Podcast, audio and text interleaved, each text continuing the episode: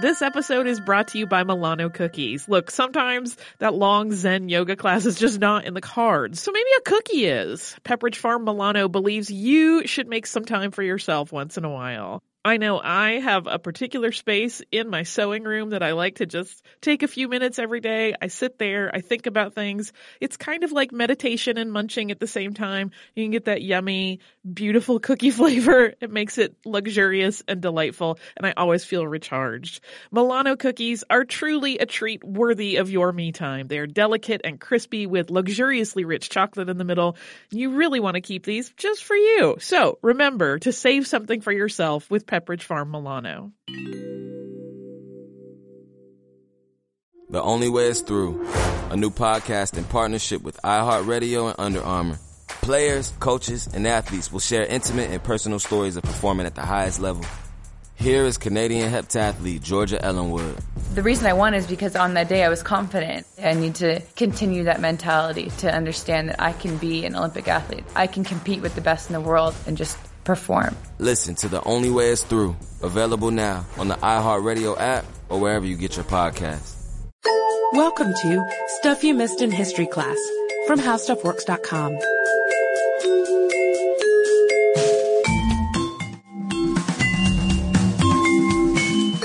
and welcome to the podcast. I'm Deblina Chakraborty. And I'm Sarah Dowdy.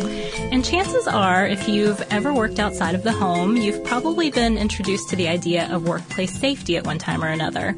Whether it's been through one of those workplace safety videos that we all know and love, or a basic fire drill. We had one just last week. Yes, we did. And we did very well, I think. I hope so. Yeah, me too. We're on the 15th floor here, so we need to know. Good to be to up do. on our fire safety. But it's not a perfect system. I think most people probably think that. And we saw that also in a food safety podcast that we did a couple weeks ago. But there's at least some emphasis on safety regulation at most reputable corporations. Yeah, but that wasn't always the case. Not at all. About a hundred years ago, it wasn't really unusual at all for workers to die on the job. There's actually a stat you see a lot from that period that says that about 100 U.S. workers on average used to die every single day in mines, on ships, trains, in factories. Yeah. So when you start to think about facts like that or statistics like that, it's not too difficult to see how a terrible event like the Triangle Shirtwaist Factory fire could occur. It was a fire that spread through three floors of New York's Asch Building in Washington Square, and it really stands out not just because it's a tragic event. A lot of people died. It's one of the worst U.S. workplace disasters, but also because it instigated a lot of reforms that were very much needed at the time in workplace safety standards and led to some real positive changes in labor unions and women's rights too. Yeah, and especially since it's the 100th anniversary of the fire this year and a frequent listener request. Yeah, people have really been requesting this topic as long as I've worked on the podcast.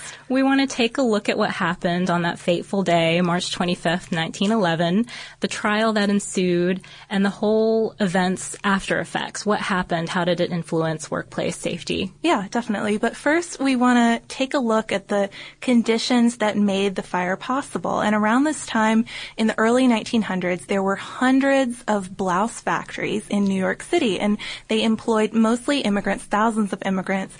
And the Triangle Shirtwaist Factory was one of the largest of these garment operations. It employed more than 500 people. Most of them were Jewish and Italian immigrants, and most were young women. And it took up the top three floors of a 10-story building, the Asch Building, which was located on the corner of Greene Street and Washington Place on the northern corner of Washington Square East. So if you've visited that area today, it's now NYU's Brown Building. Yeah, and they made, as we mentioned, shirtwaists, which were women's blouses that were loosely based on a man's fitted shirt. And they were popularized by commercial artist Charles Dana Gibson.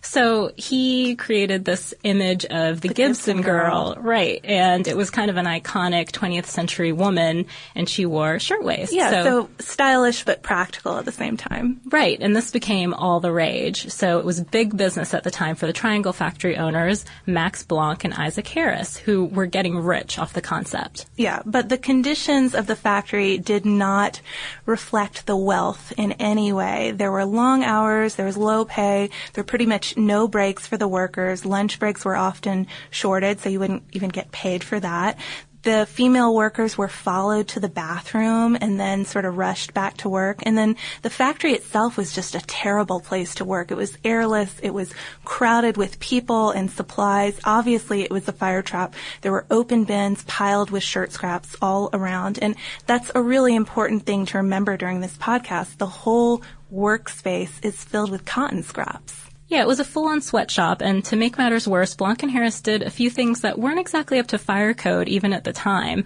They really feared their employees stealing from them, so they limited access to the exits and made the workers take a specific exit at closing, and that was the exit that was on the Greene Street side of the building. So there they set up partitions so that they could funnel one worker through at a time and have her searched for stolen tools, fabric, shirtwaists. So yeah, obviously this would create a problem if there were a lot of people trying to get out that one exit at one time. But there was another stairway. There was a passenger elevator too, or several passenger elevators on the other side of the building, but they were reserved for management and for the public. There was also a third stairway that was legally required by the city, but unfortunately, corrupt officials had let the owners count this flimsy fire escape on the back side of the building as the third set of stairs. It wasn't really a realistic escape route. Right. So women finally unionized and they participated in a strike led by the Women's Trade Union League in late 1909. They were fed up with these conditions. They knew they weren't working in a safe environment and so they wanted to fight back a little bit. The owners, though, were stubborn. They had the backing of Tammany Hall, and so they were able to get strike breakers from street gangs, and they got thugs to break up the strike.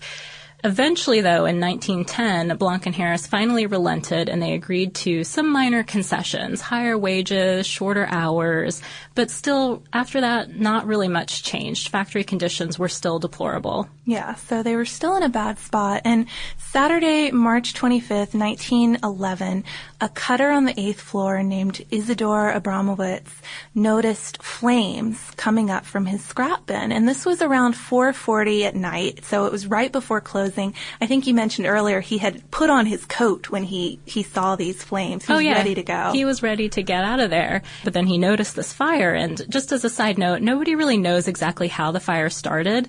He says he just noticed it spontaneously. It may have been a match or a smoldering cigarette or cigar thrown into the bin, maybe by him, maybe by someone else. We don't know. But the fire marshal thought later that that was probably how it started, as from a cigarette butt. Yeah, but cotton, of course, is very flammable, as we've already mentioned. So the fire, which seemed pretty small at first, was blazing within just a few seconds. And so Bromowitz grabbed a red fire pail and dumped it on the flames, trying to quench this thing quickly. And others did the same, but it didn't do any good. The fire was just too strong already. And so the flames started to just spread all over the factory floor. And the factory manager, Samuel Bernstein, told the workers to get out the fire hoses. So they were still working on trying to contain this thing before abandoning ship. But that didn't help either. And that's because the hoses, which hadn't been inspected, turned out to just be completely useless. They didn't have any water pressure. So it was just wasted precious seconds in what turned out to be a really fast-paced disaster. Right. At that point, there was really nothing for them to do but try and find a way out. And people went about that in different ways. But basically, a lot of it came down to luck of the draw. How close was your station to an exit? Which direction did you choose to run in? It was all these split second decisions. And there weren't that, second chances either. right. Whatever you decided in that moment would determine your fate. So we're just going to go through a few different scenarios, decisions that people made, places they went to try to escape. So in a panic, many of the workers ran to the doors on the Washington Street side, but the doors were inward opening because the stairway landings were supposedly too narrow to accommodate outward opening doors. So with the mob pressing up against these swinging doors, they wouldn't open, and everyone was just sort of crushing the people in the front because they were trying so frantically to get out. Yeah, so other workers tried to get out on the Greene Street side, and they were slowed down by that security check funneling partition that we mentioned earlier. And besides, the stairway and the elevators were jammed, so not much luck there either. So some other people also tried to escape by the passenger elevators. According to an article by Charles Phillips in American History, elevator operators Joseph Zito and Gaspo Mortillo risked their lives by making trips to get some of the workers, but it's still unclear exactly which floors they visited and when they visited them. So what people have determined is that it's likely that they visited the 8th and the 10th floors.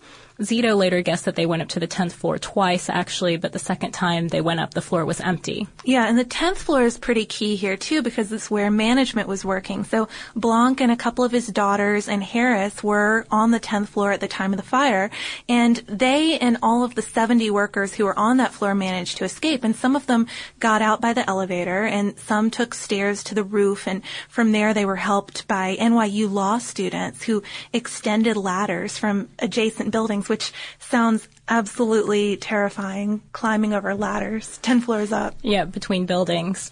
And some people also tried to take the fire escape, which is probably even more terrifying than that because it was so rickety. And it only went from the 10th floor to the second floor and stopped above a courtyard at that point. It was so flimsy. Apparently, the architect had promised to fix it previously, but never did. So when people tried to take it, it detached and fell. Yeah, I think too few, much weight. Exactly. I think two, a few people fell down at first, and then finally the whole thing gave way and just kind of crumpled. But of all of the floors, the ninth floor definitely did the worst. The doors to the Washington Place stairwell were found to be locked, or at least we're going to talk about that a little more. Survivors claimed that several of the doors were locked, and that turned out to be pretty crucial in the after effects of this fire. But aside from the doors potentially being locked, the elevator was packed with those 10th floor folks. So it would come down to the ninth floor and open, but nobody else could get on. And then the Greene Street exit was jammed. So there was just hardly any way out of the building if you were stuck on the ninth floor. Right. Some escaped by making it to the Greene Street stairs and getting to the roof. A few others slid down elevator cables, some more successfully than others. If you see stories of some people who slid down the elevator cables and they made it, and some people.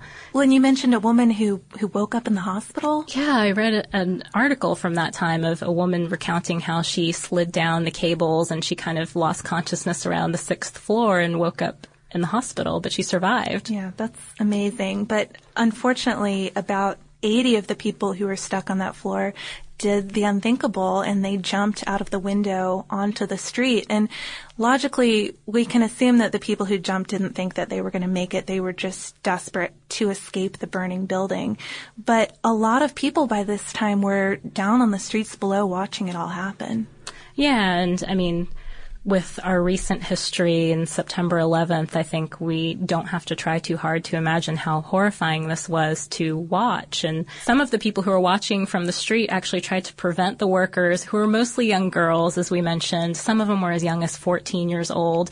They tried to prevent them from jumping, telling them, hey, wait, the fire department's coming, don't jump. But even when the fire department got there, their ladders would only reach the sixth floor. Well, and their nets didn't work either. They put up a safety net about 100 feet below the windows, but the weight of the jumpers would just tear right through the net. And we also have to consider not all of these girls were actively choosing to jump. Some of them were just being pushed out by the masses of people struggling inside the building.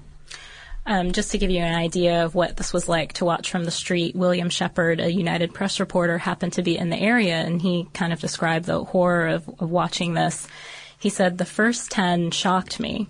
I looked up and saw that there were scores of girls at the windows. The flames from the floor below were beating in their faces.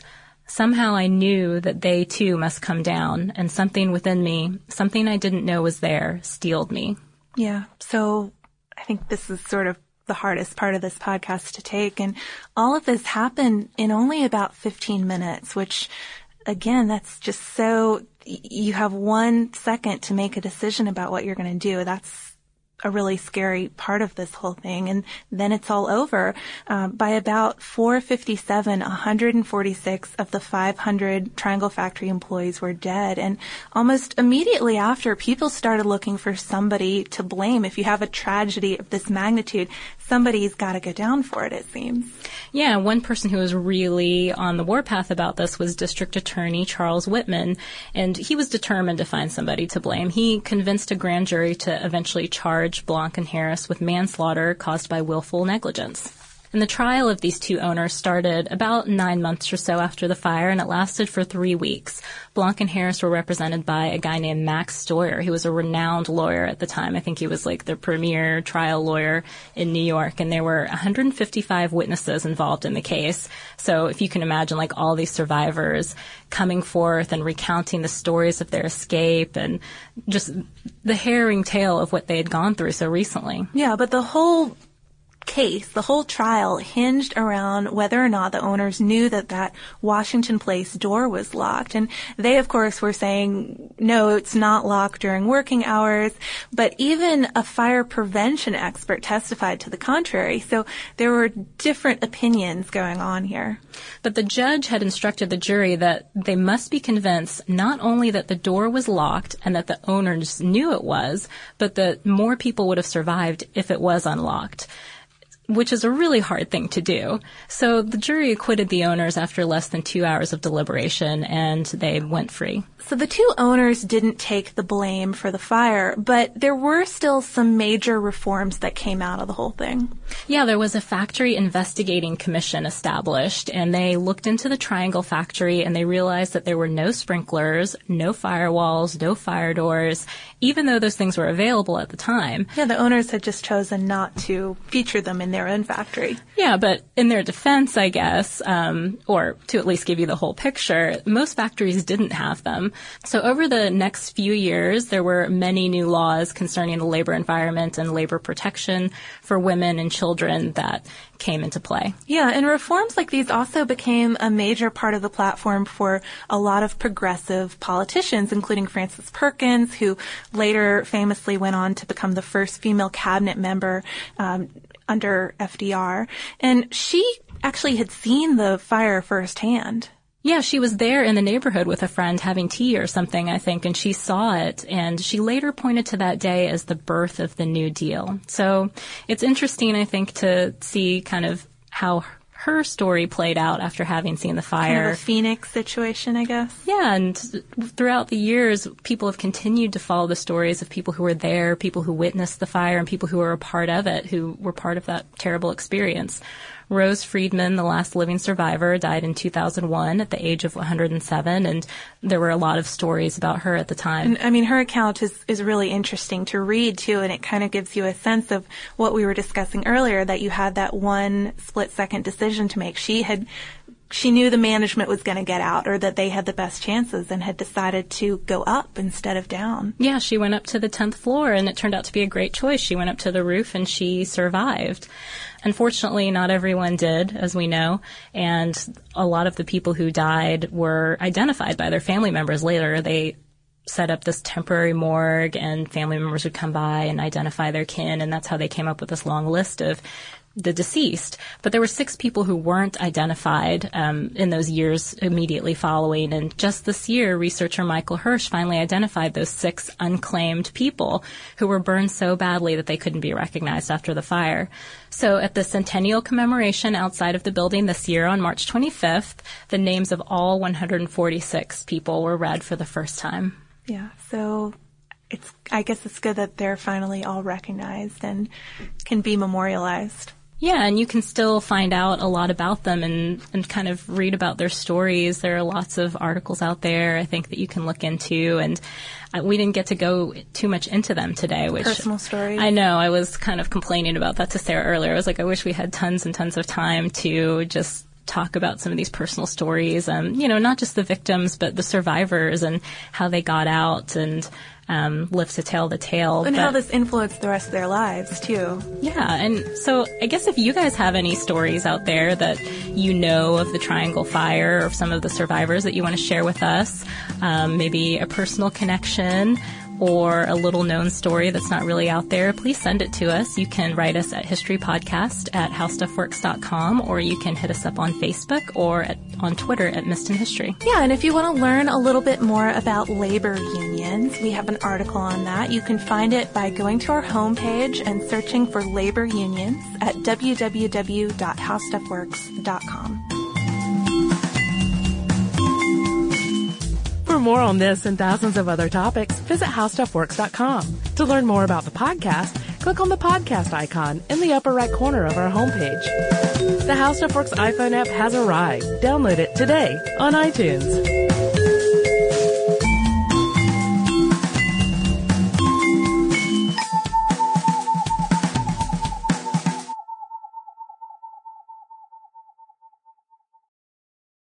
This is Danny Shapiro, host of the hit podcast Family Secrets. I hope you'll join us for some incredible conversations about family, identity, and what happens to both when the secrets that have been kept from us and the secrets we keep finally come to light. Listen and subscribe on the iHeartRadio app, Apple Podcasts, or wherever you listen to your favorite podcasts.